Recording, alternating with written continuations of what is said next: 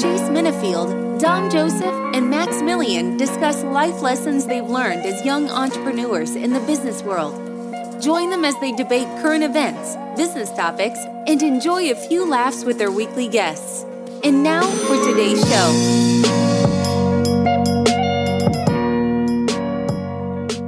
What up, what up? Here we are with another episode of the CTC podcast, Cut the Check podcast. I'm your host, Chase Minnifield, coming to you live from Lexington, Kentucky. We have on the line Dom Joe. What up, Dom? Hey, happy to be here, man. Coming to you live from Uptown, Philly. You know what I'm saying? Feeling blessed. Philly boy. Yeah, man. Yes, sir. Uh, and that's it. That's all we got, man. I don't know where Max at, man. This is getting ridiculous. He, he asked for Yeah, a reminder. Hey, I gave him a reminder. Did I give him a reminder, bro?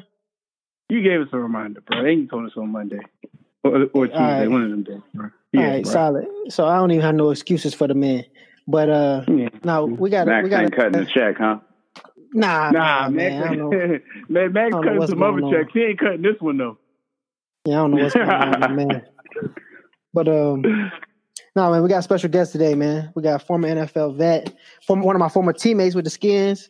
Uh, now he's doing real estate, realtor, luxury real estate, and uh, investing, doing some cool things with a nonprofit as well.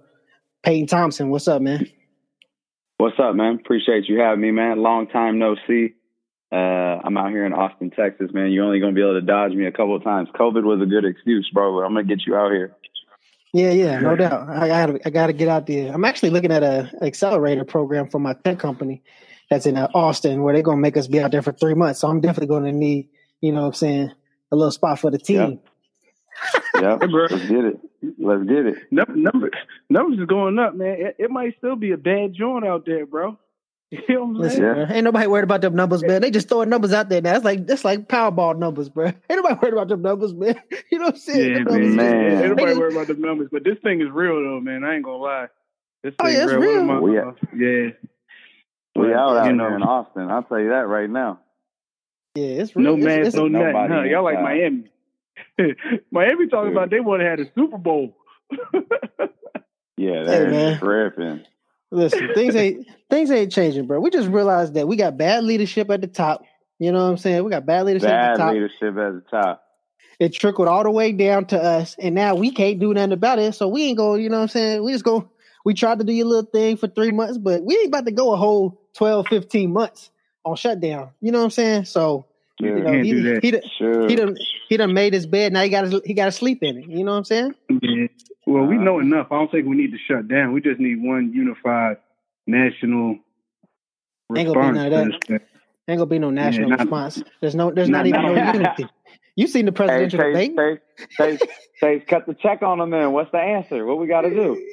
Man, man, listen. I say everybody for themselves. You know what it's going. Let me tell you this. Let me tell you your risk, and then you tell me what you won't do. You know what I'm saying? Let me tell you what can happen. The worst possible case, and then you tell me how you won't act. That's pretty much what the situation is now. You know what I'm saying? Like, Mhm. I'm pretty sure I done had it to be honest with you, because I think I got antibodies uh, in my system. Because I remember before the journey even started, like in February or March, I was I was down bad for a minute, and uh, Yeah. it, it was probably that joint for real, for real. But I don't been around people that done had it and everything, and plus I'm flying and stuff, so I know I know that something's in me where I ain't getting it no more, or I ain't getting that issue no more. Right. So, uh, right. I think that we just got to lay out the like situation. Like, listen, this is what it is. If you want to, I think you're almost better off getting it and then getting back to life. You know what I'm saying? I think you're almost better off unless getting you're it. unless you're old, Unless unless, you're you're, old, you are Yeah, better off yeah, getting it. yeah. Yeah. we have a Just- pre-existing condition. Um, we I had one dude just uh, one of my coaches just lost his cousin because he had bronchitis. Caught that joint in the Ah. hospital. Mm. You know what I'm saying? Died on the Uh, respirator. You know what I just mean? got, I just got, I just got back from the barbershop, and you know, come on, man, they got no, no mask, no entry. You know, it's a black barbershop, right? No mask, no entry. But then I get in there, my man's cutting. He got his mask down on his chin. You know what I'm saying? He got, he got his mask down on his chin while he's cutting that joint. So I'm like, man, Yeah. man. Yeah, I'm just glad I, I got some. I'm just glad I'm built up. But and then he didn't even wipe down his seat after he got done. He brushed that joint off with a hair. I said, he ain't gonna hit that joint with no uh, desanitize, Right. sanitize that joint. so, Hit it with uh, some Febreze or something. yeah, man. Uh, uh, man. So yeah, it's a it's a minute, bro. But let's jump into this, man. We ain't gonna jump into this. I want to get I want to get you. Everybody watch the presidential debate. Let's touch on that real quick before we before we get. Yep. It, we would be remiss to not hit on this presidential debate, man, in this climate right now. So let, us see. Uh, what you thought about it, Peyton? What was your thoughts on it? That shit was embarrassing, man. That was really embarrassing. I mean, set aside what everybody believes, you know, this side, that side, left side, right side, red side, blue side. Dude, that was childish.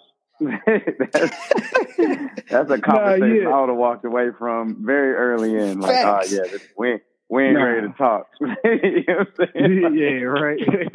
you, you, can't win with that, man. You know what yeah, I mean? Like, I was, uh, it's nothing you can do. do it. There's two things, and it's almost like debate, it's almost. Go ahead, go ahead, bro. Go ahead. Well, I was gonna say it's two things, man. In a real debate, right? He Trump would have been disqualified. You know what I'm saying? Right. Like there needs to be. It's like you. It's like you throwing. We football players here. It's like you going off sides with no flag, or you you doing PI with no flag the way he kept interrupting. You know what I'm saying? Like you got to have repercussions for your BS. That's just the way it is. You know what I'm saying? So I think the like there had to be some type of repercussion, whether it's cutting off his mic. Um, you know, what that I'm mic wasn't gonna do that, bro. If we cut off his mic, he would go to. He was going. We gonna be hearing him through Biden's mic. he was just gonna be like. he got. He got to get DQ'd, bro. Then he got to get DQ'd. No, that's, not, that's not, the is, solution, bro. The solution is they need a little bit more bulk on there, bro. Ain't nobody intimidating out there to be like, "Hey, man, shut up, bro. Hey, straight up." You know what yeah. I'm saying? Any more of that, bro? Exactly. We gonna, we gonna, take you I to the back. Think, yo, hey, we got to get somebody that'll low key clown them you too. To the back, you bad. You know what I mean? Like you can't take it to the bank. If you if you take to that extent, then all of a sudden you're the bad guy and you. No, I'm not talking about hand. Biden or anybody taking it to the back. The people that's throwing the, media. the event. The media. No, I'm talking about the people that's throwing the event need some security. You know what I'm saying? If we're oh. gonna do this oh. thing, this gonna be on national TV. Y'all boys need some security, bro, because that was an embarrassment to y'all. You people that threw yeah, it. Exactly. You know what I'm saying? He was running over y'all boys, man. It was no control. Yeah, so, so I'm just saying, if we, we're gonna do this, if we're gonna do it, I doubt we do it again. To be honest with you, because they can't afford that bad. I mean, everybody else looking at America like, man, I'm glad we live over here in Sweden or France or Australia. I'm glad we live anywhere, but there they have a eh, that's a mess over there, John. You know what I'm saying? Yeah, so, the whole so, world sees that, dude. That's yeah, so embarrassing. It's crazy. Yeah, That's so embarrassing. But there were some times where I was just like, man, listen, don't be. He said, don't use the word. It was comedy. Don't get me wrong. I had a good laugh. It was the best thing on TV at that time frame, bro. Best thing on TV in a minute. But uh, man said, man said, don't use that word smart with me. you the yeah. in your class, bro. Don't use that word smart over here, Biden. He said, he said you graduated last in your class. like, this is crazy. You were last in class. You're supposed to be first. Like, dang. Yeah, man. But like, one thing people don't know, like, because it's a big thing here, because you know Trump touts that he he been the uh, he graduated from Wharton and all that, but a lot of people don't understand when they, when people think of the business school Wharton, they think of the master's program, getting your MBA from the Wharton School of Business. But the whole entire University of Pennsylvania business program is called the Wharton School. So you can he only has right. a bachelor's. All he did was graduate college. You know what I'm saying? so like that's all he did was graduate college. A lot of people have that misconstrued, like he's like this great businessman and he got his MBA. Nah, and he probably cheated his way through college. You know what I mean? So probably. It's not. So he made a couple good moves. Yeah, he done, yeah. Did, some, he, done, did some stuff now. Um, I feel yo, like I'm just let's bring that up, stuff because I don't know how to do it. Yeah, that's what I was like. I was like, man, if he really pulled that off, he's a legend, yo. you know what I mean? Like, yeah, yeah. Seven hundred fifty dollars. And he probably said something like, "If I get elected president, y'all definitely gonna scrub my debt." Facts. Hey. So you know, I that's, that's if I'm gonna run the world, you're gonna scrub my debt. Yeah, we won't talk about it from here on out. But you, I'm not gonna be running office with debt. I bet you they scrubbed it. That's seven hundred fifty. Think about how many people That's he wild. pays, bro think about how big his payroll taxes is. You know what I'm saying? Like he he pays a lot of people. I bet he does pay taxes, just not. But I like guarantee. Personal. I guarantee his business is so big, man. You can find so much stuff to write off. I mean, he built he's making golf courses, apartments, hotels, yeah, yeah. everything. You know what I'm saying? So it's true. man, everything's right off out there. I don't know how he got the 750 though from from 500 yeah. million, a billion, however much he made. I don't know how you yeah, got the 750. At least, you at least got to pay. You at least got to pay for pass and go, bro. yeah, right, exactly. Facts. Like, I think that's just. I really think that's just white privilege. Like, there's no reason. He's just getting greedy. he got, he got, he got under a grand, boy. I pay more taxes for sure, and then I know like everybody what? in uh, everybody in uh, like working America, they got to be like, man, hold up, bro, hold up, man. So Nah, it's crazy, but it was just funny, man, to see good good old competition. I do like cause competitive spirit. I ain't gonna lie to you, but I'm glad Biden wasn't in there getting run over. Cause last four four years ago, Hillary was getting run over in there. You know what I'm saying? Biden at least start throwing some yeah. clowns out there and some stuff like that. You know what I'm saying? Like he wasn't just getting. While Trump was talking about his son got some money. yeah, yeah. What about that three point five? That three point five. You know what I'm saying? Yeah. Where that come from? That three point five. Boy, he's petty. So uh how long you known like, about that three point five? hey, I would have been I would have been like, shoot, who you would have took it too. All y'all would have took the three point five if it was on the table, man. I don't want to hear that. You know what I'm saying? Like, hey, they said three point five. Yeah. Where I sign it? Where I sign it? What you need? You know what I'm saying? Straight what up. What you need? So I mean, nah, that, it is what it is, man. There's a lot of things going on in this world.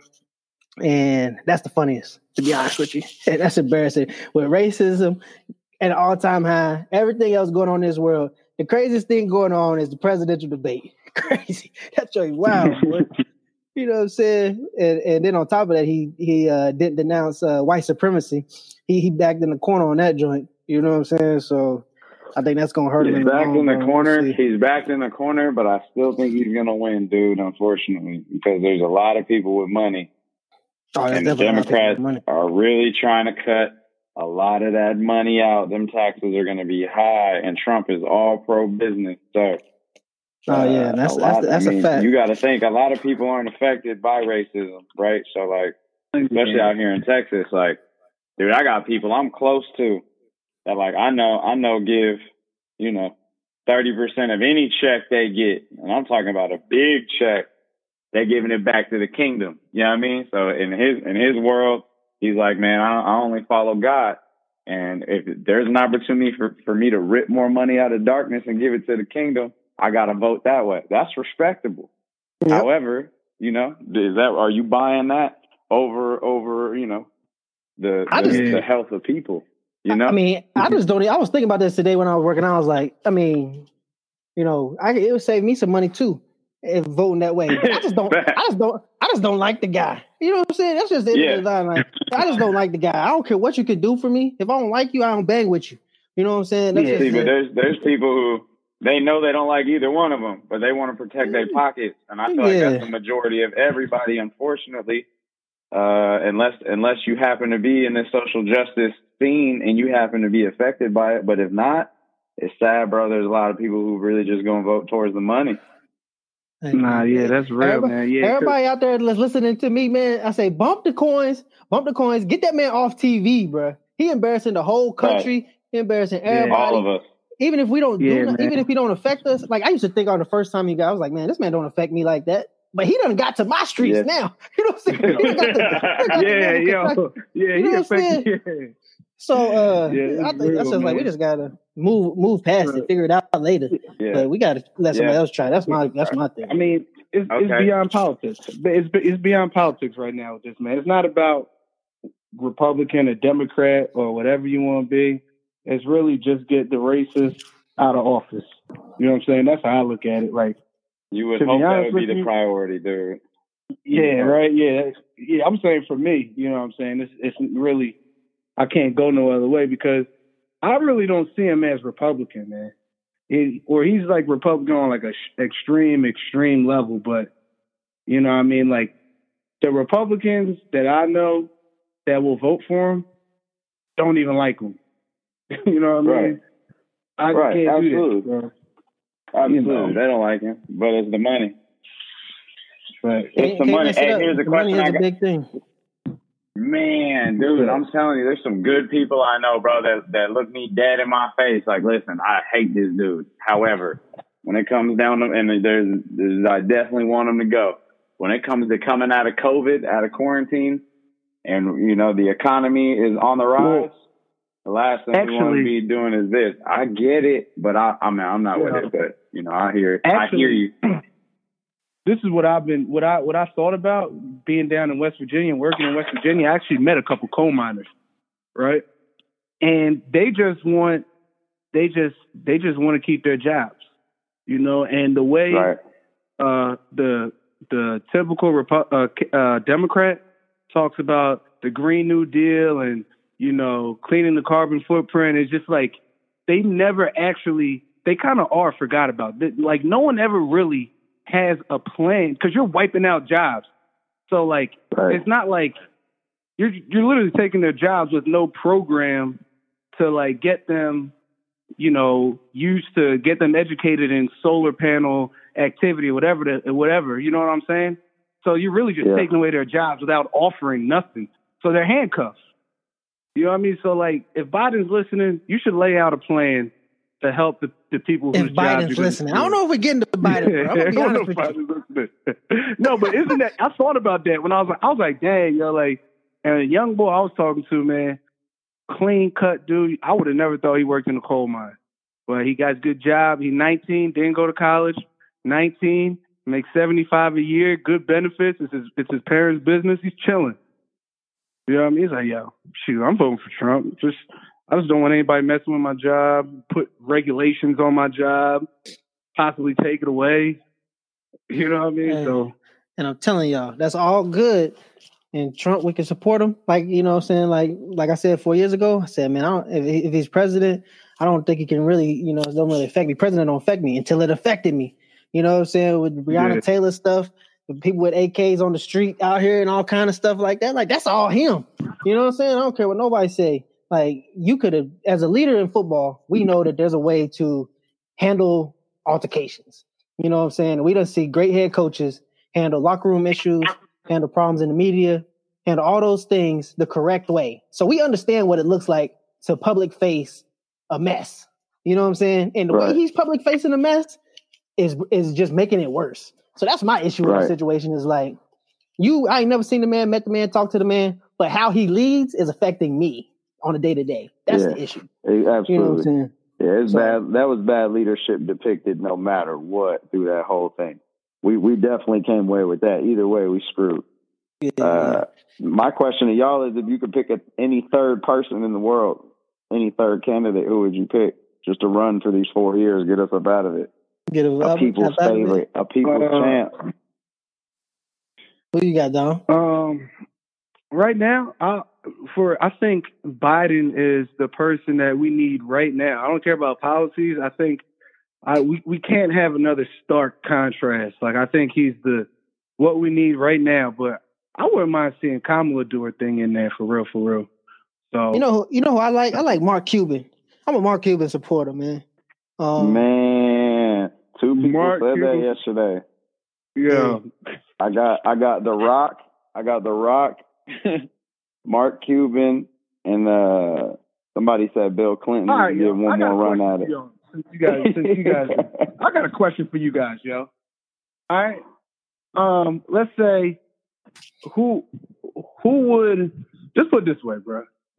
You don't. We're not doing this in freaking basketball. We're not asking we're not asking somebody that doesn't play that that never played basketball before to to go in the league and and, and be the six man or you know start for the 76ers or something. You know what I'm saying? So why are we asking all these non politicians? We already had we already saw what happens, bro. When you get a non politician, I think we just realized. I think we just realized that uh, politicians is, is is I just see Mark Cuban as like, it, all right, it's he, played he, out. I just need somebody who's successful in business and he uh, understands uh, business. Has shown he cares about he can people. do the, he can do the money oh, side man. of things. I think and you guys are that, underestimating. You guys are underestimating, bro. What, what, you guys are underestimating what it takes to run a country and govern a nation, bro. You got to go. How, how you gonna yo? How you gonna go straight to the league? How you gonna go straight to the league and skip and and and, and skip you know Pop Warner and high school and college and all that? You can't do that, bro. I don't, I don't, I don't, I don't know, bro. The, I don't know, bro. I think. What do you mean you don't know, bro? You need experience. Bro. Hey, experience I think, I think we just got. Hey, I think we just got PTSD right now. and we just want somebody to come in and just be the opposite, bro. We don't want This no the thing. The politician. president, the president of the country, nothing crazy. I think we want people to be the opposite, but the like I president of think the country nation, is not just the president though. Like the politics is like for the senators, the governors. All like that's politics. The president of the country is a leader. That's it. That's how I see it. Bruh, The president no, of the country the is a president leader. of the country is politics on the highest level. but I understand. He just, but everything is being passed through him. He just signing off on things, right? Like everything's done from the ground up, and it got to be passed through levels and levels and levels of things. Like Yeah, but you're not the only the senator. And then like think President about how much going to stuff shake hands. Trump he did. going to shake. He going to shake hands. He the face. yeah, but but think about how much Trump did using his executive privilege. He didn't got people out of jail. You that's like me saying. Like, that's like me saying like I know how to code something, but I'm still the face of the tech company. You know what I'm saying? Yeah. I don't know how to code nothing at the end of the day, but I'm still the face of the tech company, and I lead the tech company, not knowing nothing about tech. yeah, but that don't. That's not. That's not. That's the same thing. Like at the end of the day, leadership is leadership. No, it's not. No, it's not. Because then, then why don't y'all apply that for the engineering firm, bro? I say, I say, I'm working for the engineering firm. Y'all laugh at me. You know work for the engineering firm, bro. bro. You you work for you're not the face of the engineering firm. You know what I'm saying? I am the face of the engineering firm. Nah, nah, bro. You ain't the face of the engineering firm, bro. That's your dad's business, bro. That's your dad's business right there, man. That day, that Nah, thing, man. that thing was established when you was in, in diapers. You know what I'm saying? I'm the face of it. Nah, it, it was established. It was established before I was born. But bro, you guys are underestimating what it takes to become the president of the United States. You need to go. You can't do that in anything else. We talk about it in business. You just don't all of a sudden up and become rich and just and, and, and be successful. No, You got you got to you got to go through the whole journey, bro, to get to the success, man. You just can't be a freaking good businessman and think you're gonna be good in foreign relations and everything else that comes with being a president. And it don't work like that, man. It don't work like that. And we tried it before. We from my just tried it. bro. From the, my perspective, I want to I want a polit- politician that as a, can be my VP or whatever, but I need somebody that's gonna stand in front of the camera and he gonna lead the country, knowing all eyes is on him. The head coach don't buy it got to be good at X and O's. We know that. But what head coach really isn't good at X and O's because they got they Yeah, got come to on, be don't the let me head say that, bro. You play by for a being coach that wasn't that good at X and O's, bro. And there's head Hey, man. coaches that don't even touch start the X's with that, and O's bro. no more because they Yeah, because they but- OCDC are crazy. They they work one But- side of it. They may need to help the DC out. All right, Coach but what I'm saying though calls. is, was head coach their first job? Was head coach their first job though? No, no, it wasn't. Okay, so what was they before that? A coordinator or something? You know Okay, that's fine. Yeah, they can be a coordinator, but I don't. We know head coaches that weren't coordinators before that. Deion Sanders just got the head coaching job, He got no. He's an offensive coordinator for his high school.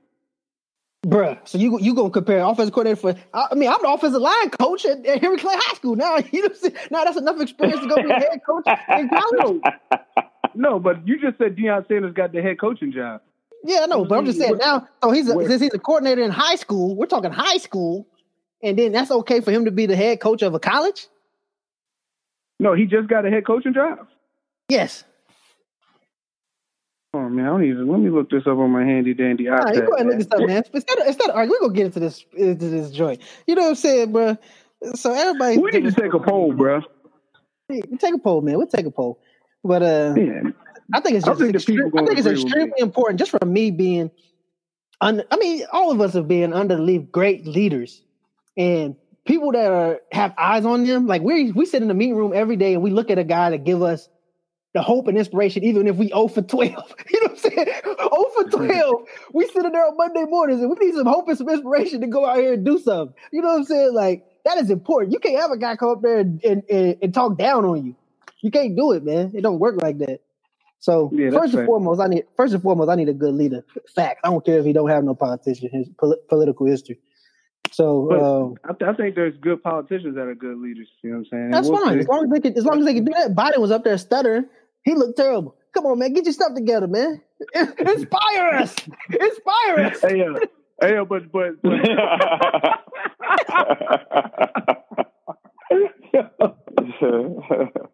yo, you funny man. It, yo, it's tough to talk though when you got. The, I ain't making excuses because you know what I'm saying he ain't that good with his numbers. When he starts spitting out the numbers, he get to stuttering. But it is tough to get your thoughts out when you got the ball when you got the bull in your ear ear yapping away under that hot ass light.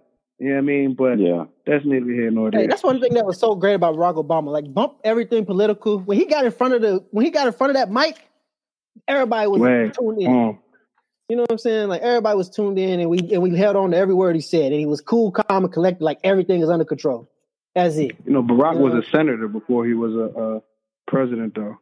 Yeah, I know, but bump all that. Like when he got in front of that mic, that was his most valuable quality was calming things down. Like we gonna be good. Like what was his Yeah. thing? Yes, we can. You know what I'm saying? Like that was his thing. Like I I I I value that more than anything. Is somebody that can get up there and say, "Listen, things is bad, things is bad, but we gonna be all right." You know what I'm saying? Something like that, man. Don't go up there and say, "Man, y'all suck," because I done been there. Sucky, y'all done been there in them sucky locker rooms, and hey, it takes somebody that knows what they're doing to go up there every every weekend. uh, tell a bunch of losers that we, we got a chance this week. We used to have we used to have, we used to have a defensive coordinator. We used to have a defensive coordinator. His saying was every week, "It's a new week, boys. It's a new week." hey, yeah, yeah, that's screaming that joy too. New week. It's like New week. new week. Let's so nah, man. Let's jump into this thing, Peyton, man. So, um, obviously, me and Peyton played for the Skins, man, for a little bit. Peyton ended up getting six seasons in in the NFL, but we're gonna jump in before that, man. So tell us, man, where you grow up, where you born at, all those different type of things. When you start playing football, Ah. and you always thought you was had a chance at the league. Nah, uh, man, yes and no. I mean, you know, we ain't the biggest of folks, Chase, so it wasn't always, it wasn't always the best possible situation. But I grew up Yeah. in uh, Sacramento, California. It's in NorCal. I started playing ball when I was ten, um, and I sucked, dude. I was a par player. My dad was so my dad had played. Uh, he had played in college. He went to Oklahoma State and Oregon, and then he ended up playing a little Canadian ball. So my dad was my coach. They thought we were to be real you know, I'm my dad's the only black dude where where I was playing football at, so they thought they was gonna get a star. Chase, I sucked, bruh. I sucked so bad. I was a uh for two seasons I was a par player, and uh my helmet was bigger than me, and uh I didn't want to hit nobody. Uh, and uh, by a par player, that meant that you got your seven plays because you paid you your mom paid for you to play. You get seven plays a game. They would throw me in on fourth down. guaranteed. hey, go run in and get you one and come back. Yeah. Um, yeah. So then I ended up, uh, you know, high school ball, college ball. Went to San Jose State, uh, undrafted. Uh, I believe you were too, right? Yep. Yep. Undrafted out of UV. Yep. Undrafted. Yep. And then uh, I was with uh, Atlanta for a minute. Atlanta was dope. Uh, I definitely wanted to sign there. They said they was gonna come get me. No, they all said they come come get you. Uh, but they said they were going to come get me uh, as like a seventh, sixth or seventh round pick. But then they had signed Asante Samuel as a free agent. So of course I was looking to go everywhere else. But then after the draft, I decided to sign with uh, Atlanta just because one, I knew I probably wasn't going to get to play because I was on practice squad. So I just wanted to go to a loaded roster where I can learn a bunch, right? So they had, uh, dude, they had William Moore and Thomas DeCoud were their Pro Bowl safeties. And they had Dunta Robinson, Brent Grimes, Asante Samuels, and damn, they had somebody else too. They were all Pro Bowlers. Gr- that Grimes, that under. Grimes underrated. That's a name that the people be forgetting, but Grimes was nice. Man, Grimes is man at five eight and a half, bro. That's one of the best athletes I ever seen in my life. Five, eight To and a this half. day, he's in, he's in my yeah, he's in my five two. He's in my my uh, top two, uh, That's what's top three athletes I've ever seen. Um, yeah, man, they taught me a lot, dude. Uh, and then went to Washington. Man, I ain't like nothing about Washington, bro. That was just a bad thirteen months. Uh, that there's something about that locker room, bro. That was just a weird vibe in that that uh, building. There's But, a lot uh, of things the coming out. Came out about out that. Yeah, a yeah. lot of things came out about that locker room. that that that building was just weird, bro. The whole vibe was weird. Uh, just from being on other teams and then being in there. Maybe it was just that was my first time being in the. Yeah, I never seen other out locker room. That was the the only team I was with. So Oh, okay. I Yeah, that was, bro. That was that building just was kind of eerie, but uh, maybe it was just the snow. I wasn't used to being out in the snow. But uh, got up out of there. I went to the Bears for like four days, dude, and then ended up in Jacksonville, and uh, That's put in a little over your- four years there. Yeah, Yep. solid. Before Yep, we get jump into all that, man, so that was San Jose, San Jose State, and uh, what did you study there? How was the team playing ball there? All those different type of things. San Jose State was cool, man. It was a little commuter school in the Bay. We were in between Cal Berkeley and Stanford, so uh, those are the two powerhouses. Stanford used to just smack us every year, but uh, playing at San Jose was dope because we played five power ranking teams every year. So you were playing good competition. Like you're playing Bama, Wisconsin, SC. Mm-hmm. Like you getting the reps in for sure. Like y'all getting destroyed, but you getting the reps in versus, you know, getting to put some tape out athletes there. that yeah, you exactly. Right. Uh, so as far as football, man, it was a good experience, dude. Just played nickel and corner for the most part. And then uh, school was dope, man. I studied. I started out studying kinesiology, which was uh, the most interesting to me, and probably why I went to San Jose over like some other schools that were close to me, like in Nevada or Fresno. Um, they had a really good kinesiology program, but then we had a California state budget cuts my sophomore year, so they came in and cut a bunch of classes. Now our team practiced. We practiced in the morning uh, and then we would be done by 11. So you could take all afternoon classes and that kinesiology program, man, they cut all the, um, they cut all the afternoon classes and only made them like 8 a.m. classes. So we all had to transfer up out of that. Um, I ended up uh, majoring in sociology instead. Uh, okay. Just barely finished in time after having to make the transfer. Um, thank God that's not. Uh, I mean, I guess those are two cool things I got to use in life later on. But you know, those majors really for the most part don't have too much to do with what you got going on. Mm-hmm. Uh, and then fast track past that football stuff, man. You're just getting out here to Austin and the real estate stuff. That was all just a new, bro. It was a new leap. Definitely. So we'll jump to that. Um, like, talk to us about how finding your foot and you know being on under, playing on the bottom of the roster a lot, man. Talk to about. I talked about that experience a little bit for myself, but just you know man. knowing that you could be gone any day. Uh, almost, I always tell people that like, I almost had to treat every practice like it was game opportunities you know, especially during absolutely and things of that nature. Absolutely. But tell talk to us about that experience of you know on basically living day to day in the league until you got your foot in a little bit in Jacksonville. Probably had a little space uh, to to be yeah. a little bit more comfortable. But talk about your experience doing that in the league, man. Uh, it was humbling, dude. As you know, it's real humbling. Uh, you go from being the guy to getting somewhere, and you're just not the guy. You can be gone any day, and there's people around you uh, getting called into the office and leaving with papers every day, getting cut. And uh, you kind of just hold on, man. You just kind of try to have a little bit of faith. Uh, and I think that's one of those like back against the ropes feelings, right? Like, you know, you don't got anything else. It's this or go home. So every day is like a game. Every conversation you have with the coach is strategic. You know what I mean? There's a purpose to everything because they're they they got a purpose to find a reason to cut you for everything. So it's just you know everything from what you say, how you, you know, how you carry yourself. Are you paying attention? Do you know what you're doing? You know, are you doing it right? Are you able to lead or are you just a follower in the back, just a young guy? Uh, just everything is magnified, you know, times 10. And it is, it is a little bit of a stressful situation, but it's very humbling. It'll definitely knock all that, it'll knock all that clutter and, and everything else you got going on off so that you can just focus on on what it is that you can focus on and control what you can control uh, which is you know the main things are the main things is just controlling what you can control uh, and it's just a grind dude it's very militant as you know it, you know it's nerve wracking uh, it, will eat your lunch some days but some days you're gonna really win man and you just hope that those things are counted for and those things really uh you know a, a lot of it is right place, right time. I tell people all the time there is a lot of luck that goes into it.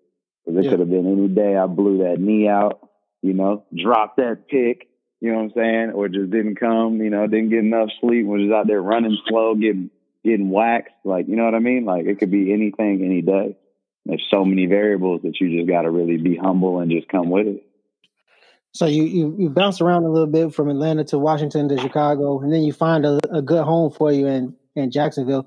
How did you, you know, did you make any adjustments, or do you think it was right fit, right place type situation? Like, how did you get, you know? It, it was right fit, right place, right time.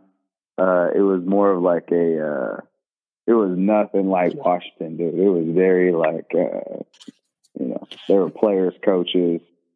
They were. It had like a good, you know, like all inclusive, you know, locker room. It was a good team vibe, right? Uh, it was mm-hmm. just much more lax. And I don't really think I changed up too much. I think I was who I was and just continued to kind of grind and just stay in my lane and do what I had to do. Um, but that defense and the positions that they put me in, and uh, you know, they were letting me play safety, nickel, corner. I was playing everything. Uh, just the, the way the defense is built, the way the defense is built, even at 185, dude, if you play fast, dude, you can play linebackers, nickel, safety, everything just running lateral to downhill. Keep everything in front of you and just playing fast. Like if you mess up, mess up fast because there's nine, ten other guys just hauling ass behind you. Uh, so man, it was just right place, right time, and right fit. Really, there is luck that goes into it. You know that. Yeah, no, that already. Um, but that's dope though, because you know there's some flexibility with that stuff. Because I know that um, I was doing that a little bit in Washington, playing uh, safety, nickel, corner, and all those different type of things out there. And then they was truly trying to get me to to stay at safety. And I was like, I'm still taking them corner reps. You know what I'm saying? hey, right, bro, right. I'm gonna play, take them corner reps. So you know, being a little hard headed in that situation, and then obviously not taking special right. teams seriously. That's one thing I commended on you is basically put me anywhere and watch me do what I watch me do what I can do. And I think that was, you know, right. that's how you become a coach's a coach's player type situation for sure. So, right. Uh, you want to speak but on you know like, how it was. Being, you know how being, like notable or, or or just being like open to do whatever. Yeah, I mean, you you got to be open to be mold or to be molded, and you got to let the yeah. coaches coach, right? Um, yeah. But you, it, it, I don't, you know, there's a big piece to it. You know, most guys don't make it because they're just not coachable or they're not paying attention. But you also know, you know, some guys just don't get it. They don't understand that it's about the details, right? But then there's some situations you get into. Like I remember it was in Washington. I did. I get I get in trouble when I made a play. You know what I'm saying? You get a mm-hmm. pass breakup, he'd be like, "Why you weren't two by two? I'm like, "Bro, because yeah, he's two, six bro. six, bro. Maybe I need to be two by three. yeah, yeah. You know what I mean? Um, and it's just stuff like that to where like they really hold that against you, right?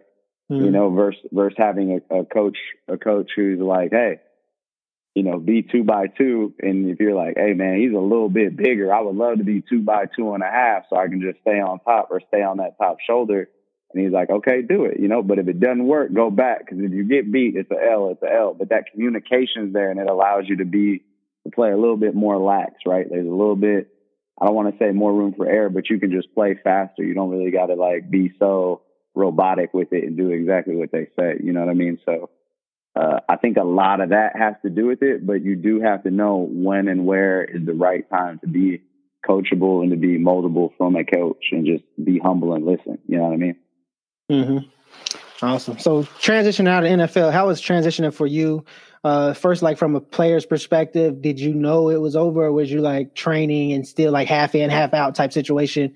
And did you think of any options I mean, outside of the NFL when you were doing? I don't know why. I don't know why it was over, but I've been leading the special teams for two years and was a special teams captain, and we had just lost in the AFC Championship. So mm-hmm. I don't think it should have been over, but uh, I would assume it was probably my health and stuff like that. Just getting a little bit older. You got a bunch of young guys coming in, bro. Your time is your time.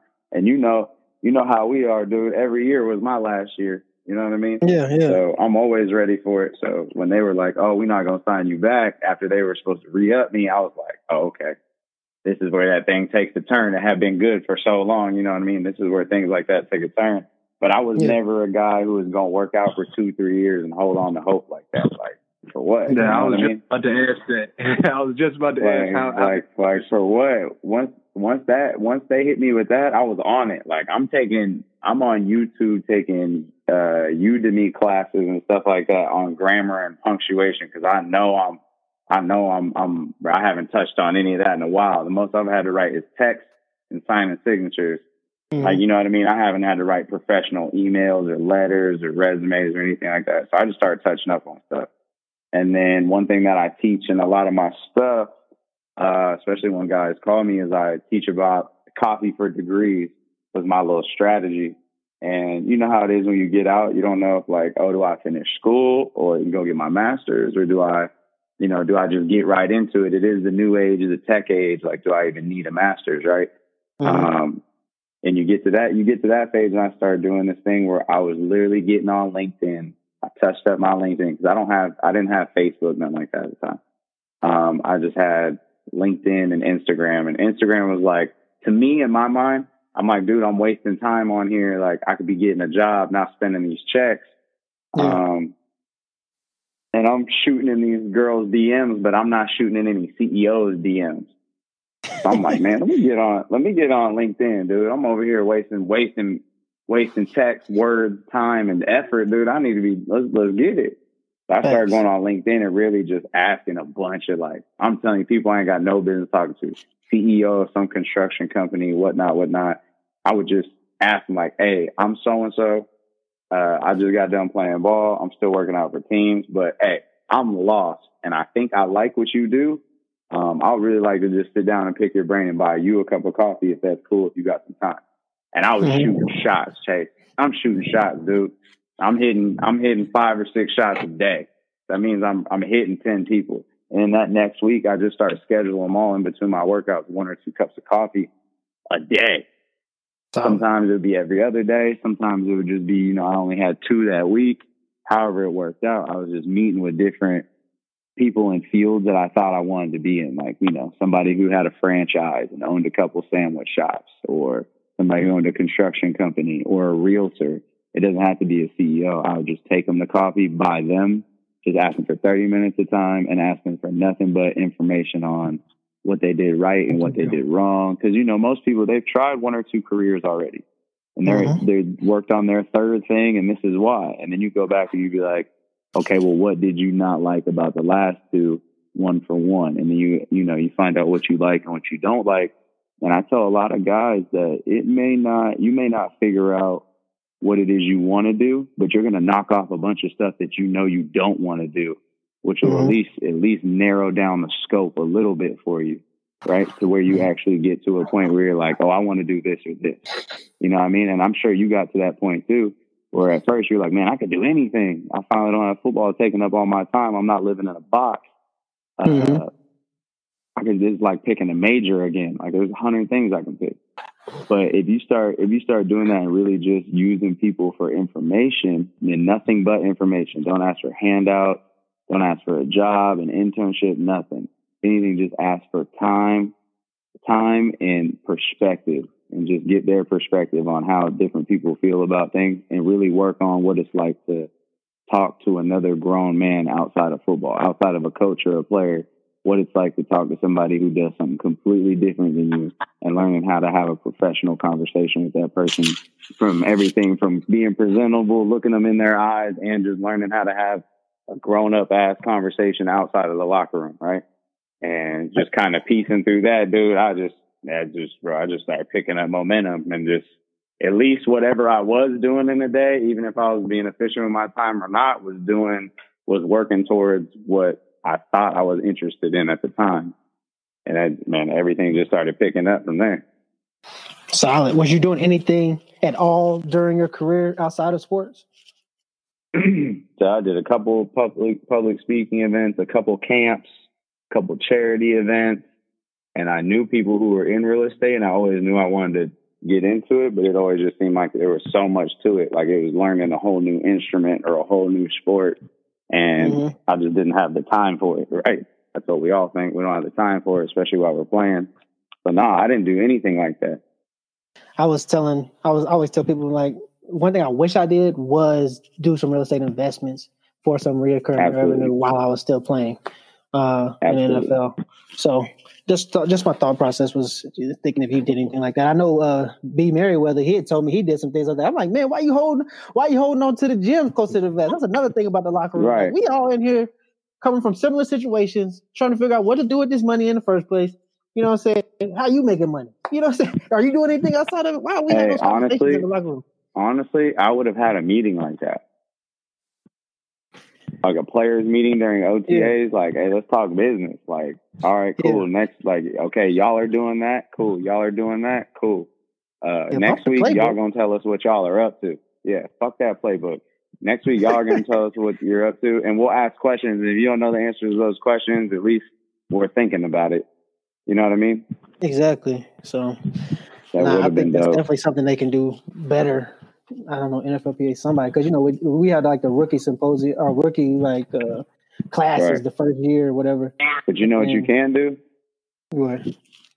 You can take you can take a CEO to coffee, dude. I know they'll sit down Oh, Chase yeah. Minnifield for sure. Oh yeah, You know I mean? that NFL brand speaks. Mon- you can get into you can get into a Bro, lot of were- with that joint. Bro, people were telling me I had some guys ask me like, uh, why would they want to sit down with me? I said, what? I said, dude, you don't understand. Like outside of Forbes and like that's the top thirty or fifty in that in whatever category they're highlighting in the world. Uh, bruh, there ain't no Sports Center top ten or no highlights or no stat sheets for uh people that's making these plays outside of outside of sports. I'm like, man, don't their wife don't care about them. Their wife probably don't know nothing about their business. Their kids don't care, and the people that they work with all want something from them because they they're successful. Bro, if you just go to sit down and say you just want to buy them coffee and just hear about their story, man, they're gonna give you all the juice. They'll Mhm. probably tell you how to start a whole company just because they probably never get to have that conversation with somebody where they don't want something from them or they like actually care about what they're talking about. Makes No, sense. that's man. fact. Um, That's fact. so not much. You so you got hit the ground running pretty much once you got once you got that news from the Jaguars. Didn't know what was going to come. Did anybody ever give you a call at all? Like any teams ever give you a workout or anything like that? Yeah, I went to four or five workouts. Okay. Yeah, I went to four or five workouts. Uh, I would do great, killed the workouts, but I would just always leave hurting, dude. I would just always leave hurt. My body was still hurting. Uh, Mhm. I ended up finding out my knees were torn. I had two torn hips, uh, bone spurs in my hips. My my stuff was messed up. So I ended up having a couple of surgeries uh, after um, some of those workouts. All right. Well, so now what are you working on? So you working on? Tell everybody what you're doing currently and how you got into it. Oh man! So I got out here and I got uh man taking the guys to coffee. I found a mentor, somebody who like genuinely just wanted to raise up a young guy and just had no problem with it. And all I asked for when we after our second meeting was if I could join in on his meetings, like his company's meeting, and just be a fly on the wall, just bring my notebook. Uh, long story short, he ended up, you know, really helped me out, becoming a good friend, man. Um, I invested in a couple projects um, with them and or oversaw a couple projects with them and was kind of just learning um, from everything that they were teaching and just sitting in on it every day. Got to work on, I think in a year and a half that I was with them, I invested in one project, but worked on seven or eight projects. Everything from like design selection, you know, sales, marketing, uh, working with uh, investors. Um, So what are you as an doing? Tell investor, everybody, it was tell what you do currently. Like, what's the actual like? What are y'all doing? Like well, at that at that point, I was just working for the builder, learning everything, right? Okay, so cool. now, now once now since COVID hit, right?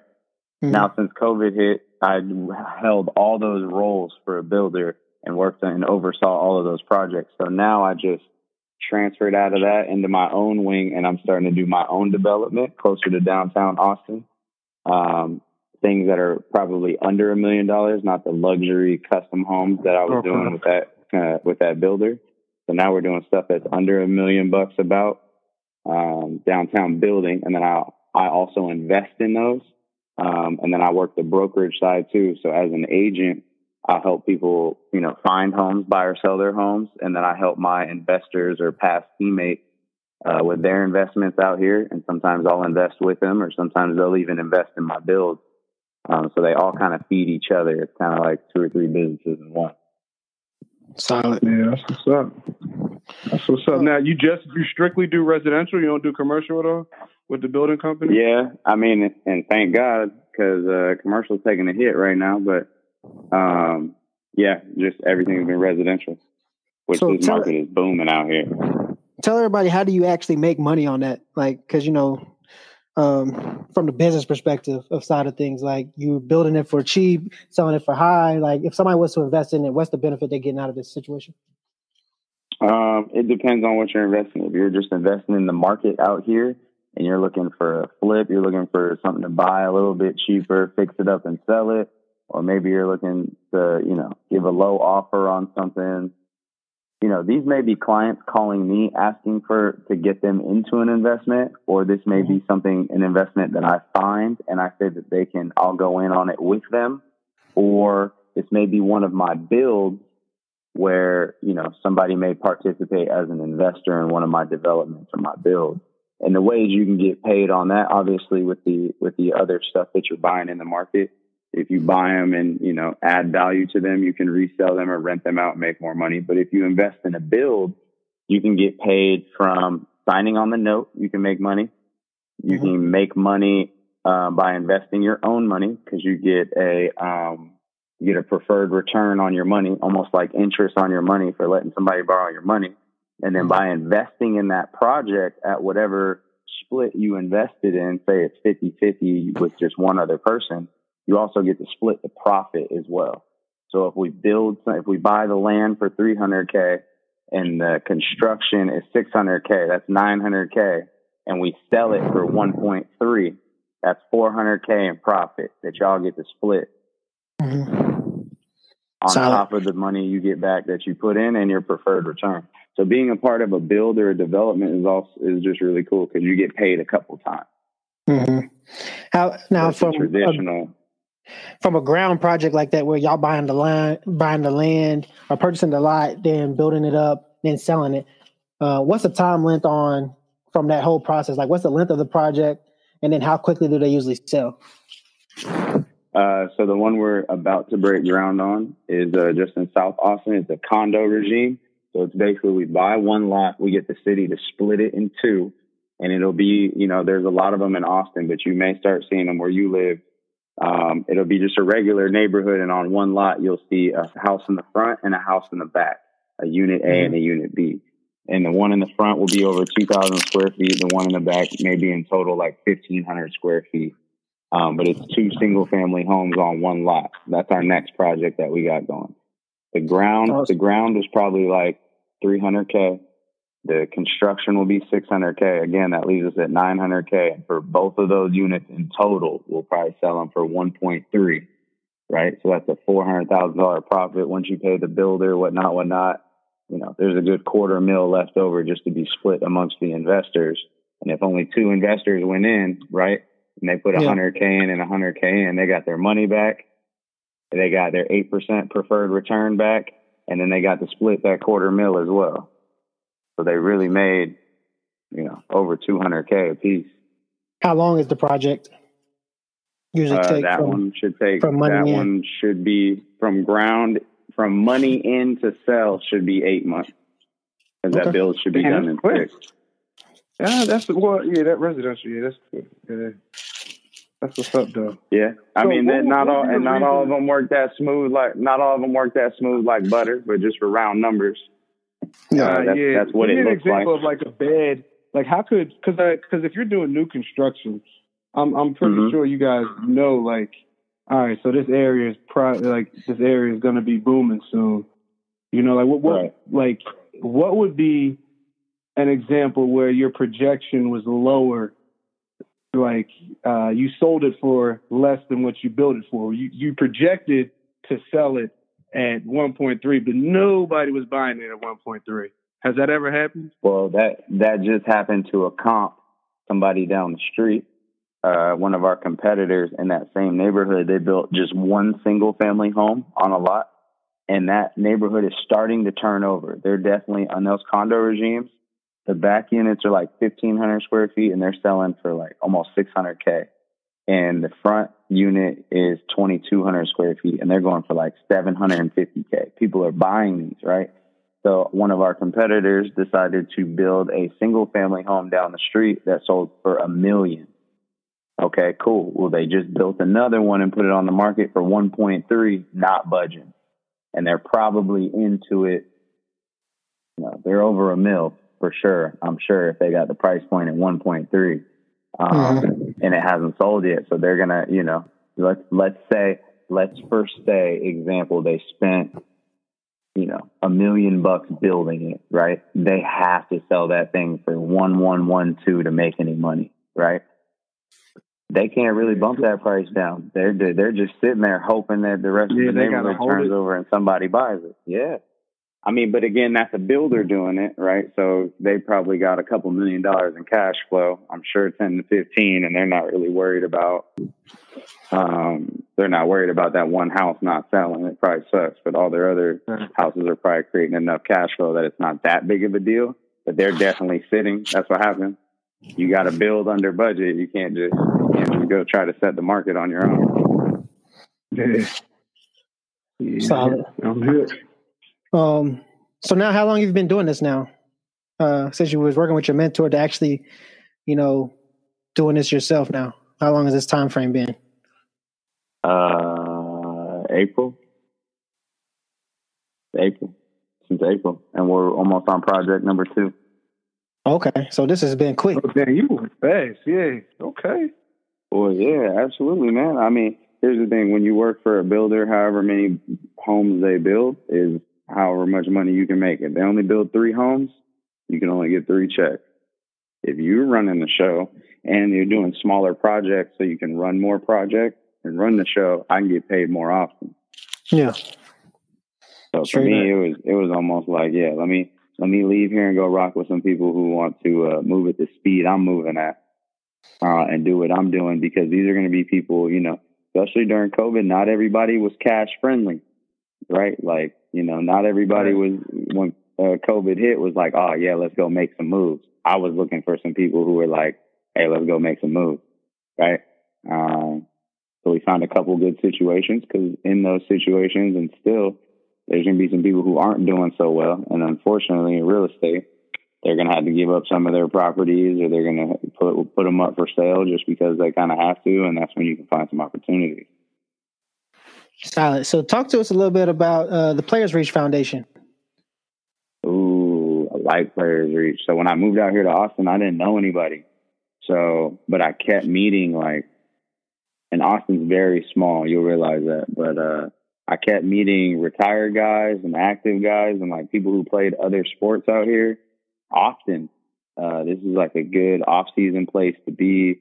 Uh, UT's right here. Long story short, I just realized there's a good athlete network out here. And I was building, you know, I'm in real estate and I'm building custom homes. And as you probably realize when you get done playing ball, uh, the one thing that you're probably really missing is networking. Like if you want to run a business, your networking and your people skills better be on point because, uh, you know, every interaction is a meeting for sure.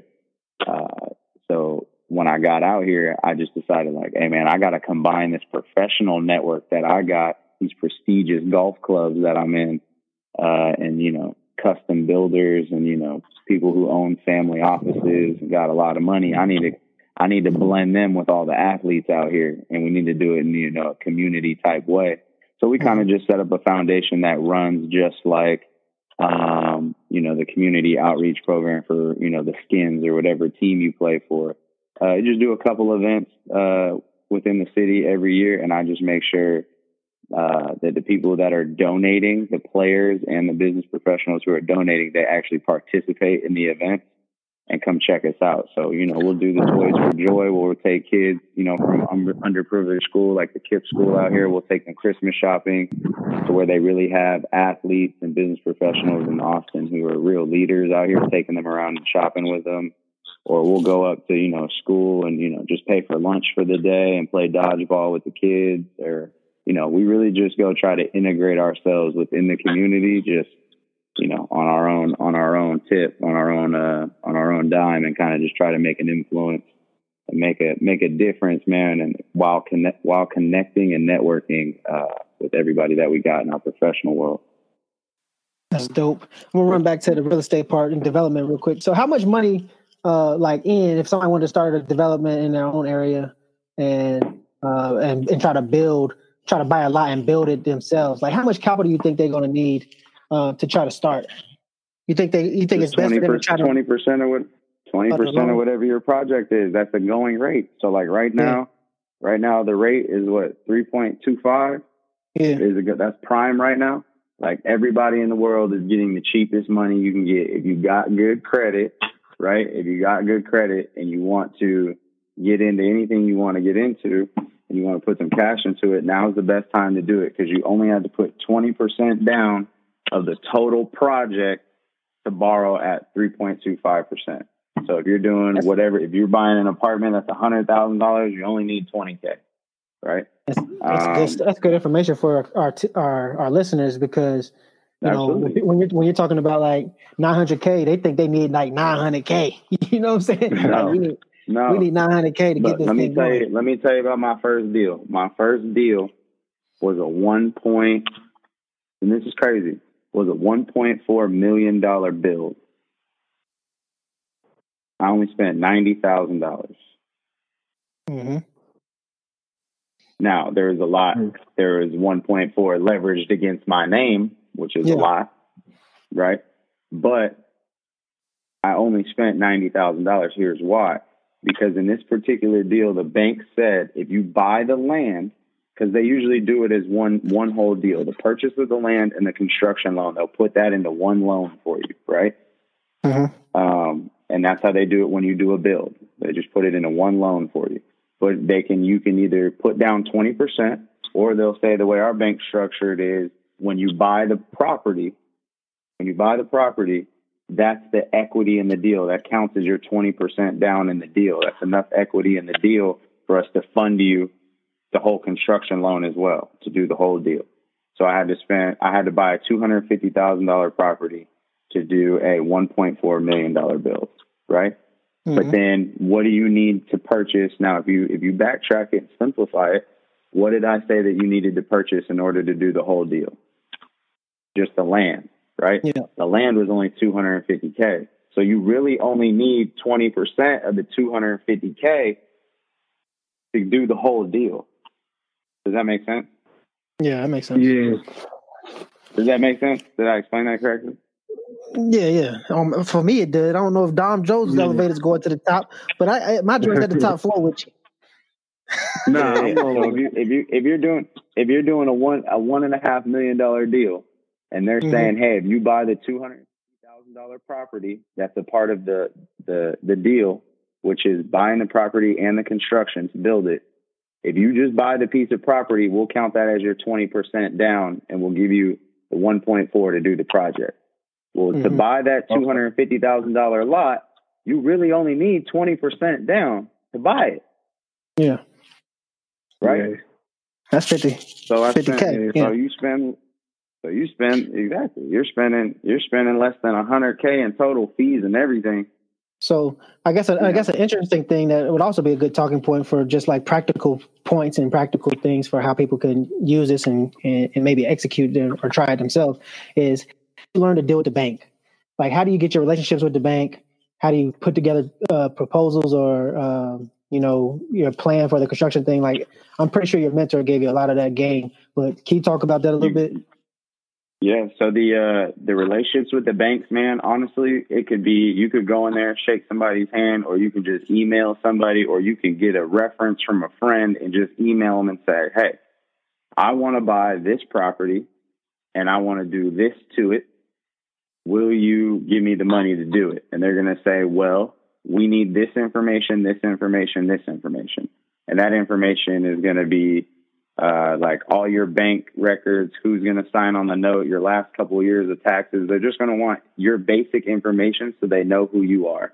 Mhm. And then they're going to say, okay, you want to buy that piece of land based on the amount of money you have, you can buy that land.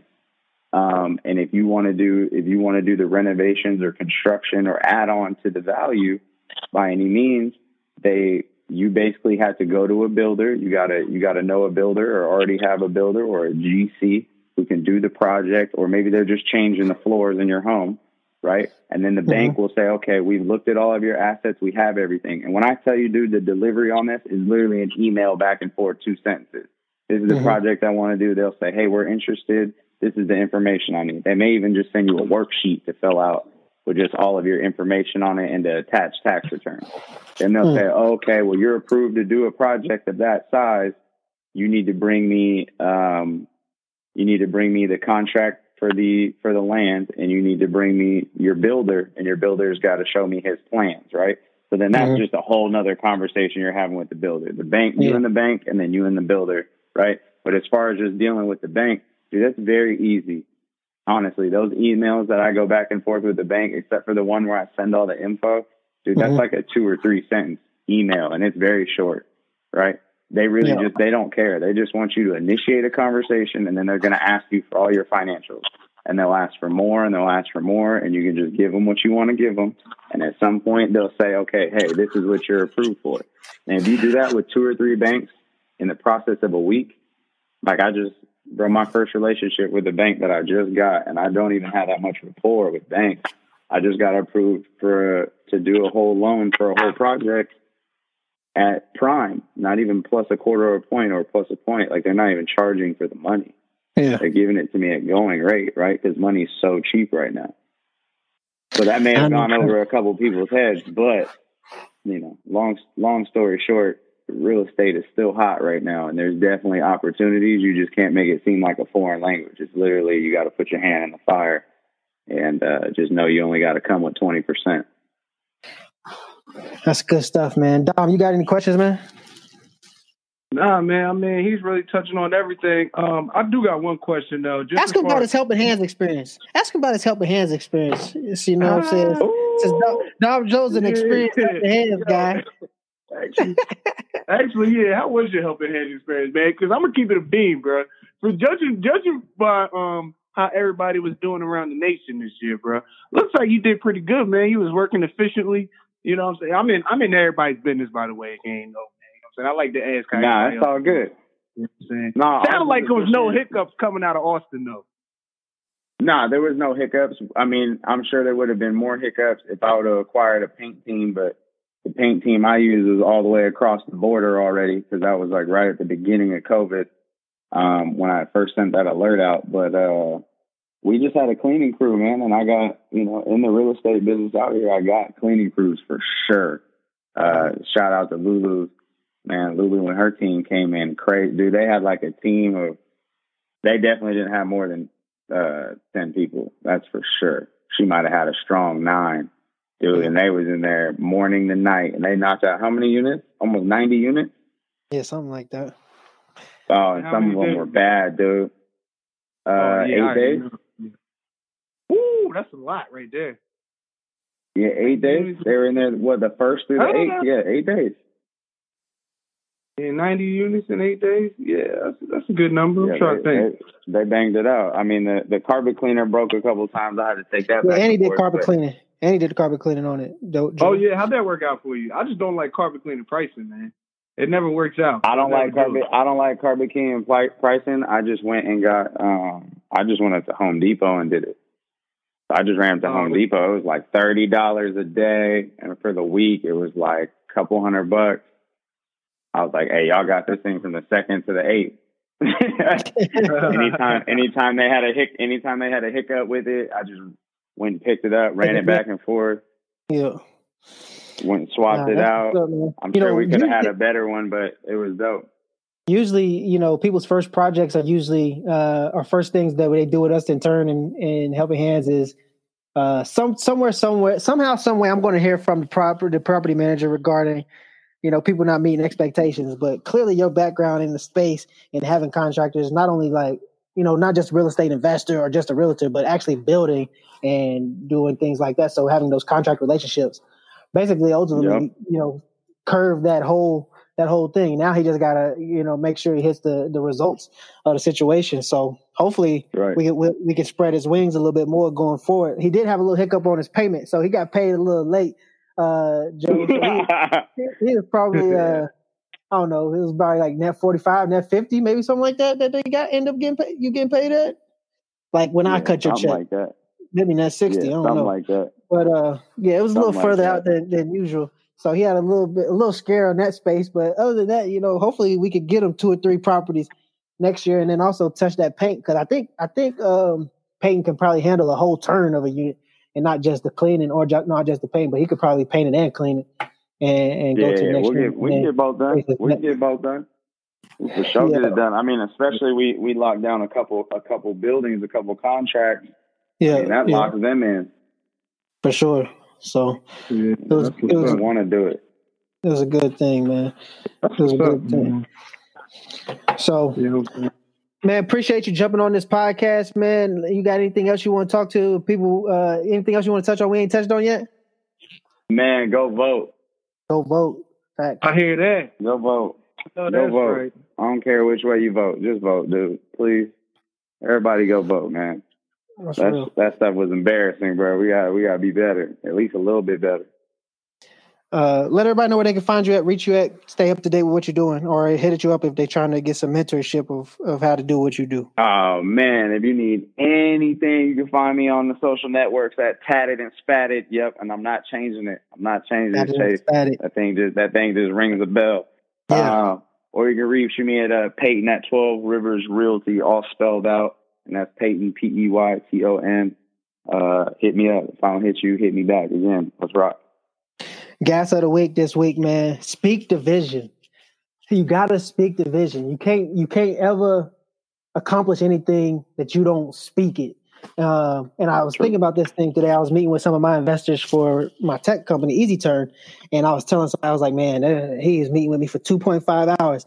And he's not even one of our largest investors. He's actually one of our smallest investors, but he do the most due diligence. He do the most due diligence, right. man. He needed he needed to know where we going, where we at, what's the vision, all those different type of things. So for 2.5 hours, man, I was like, we was, we was talking about where, where we at, where we headed, what's the what's the what's the acquisition look like, what like, what's the goals.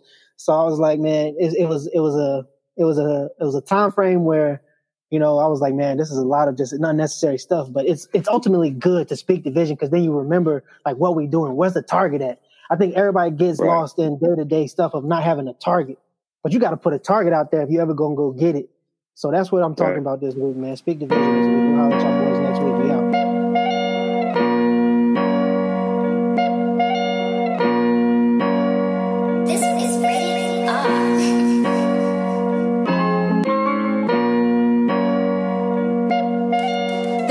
For today's episode. Please don't forget to subscribe, rate, and follow us on Instagram at CTC Podcast. Catch you next week.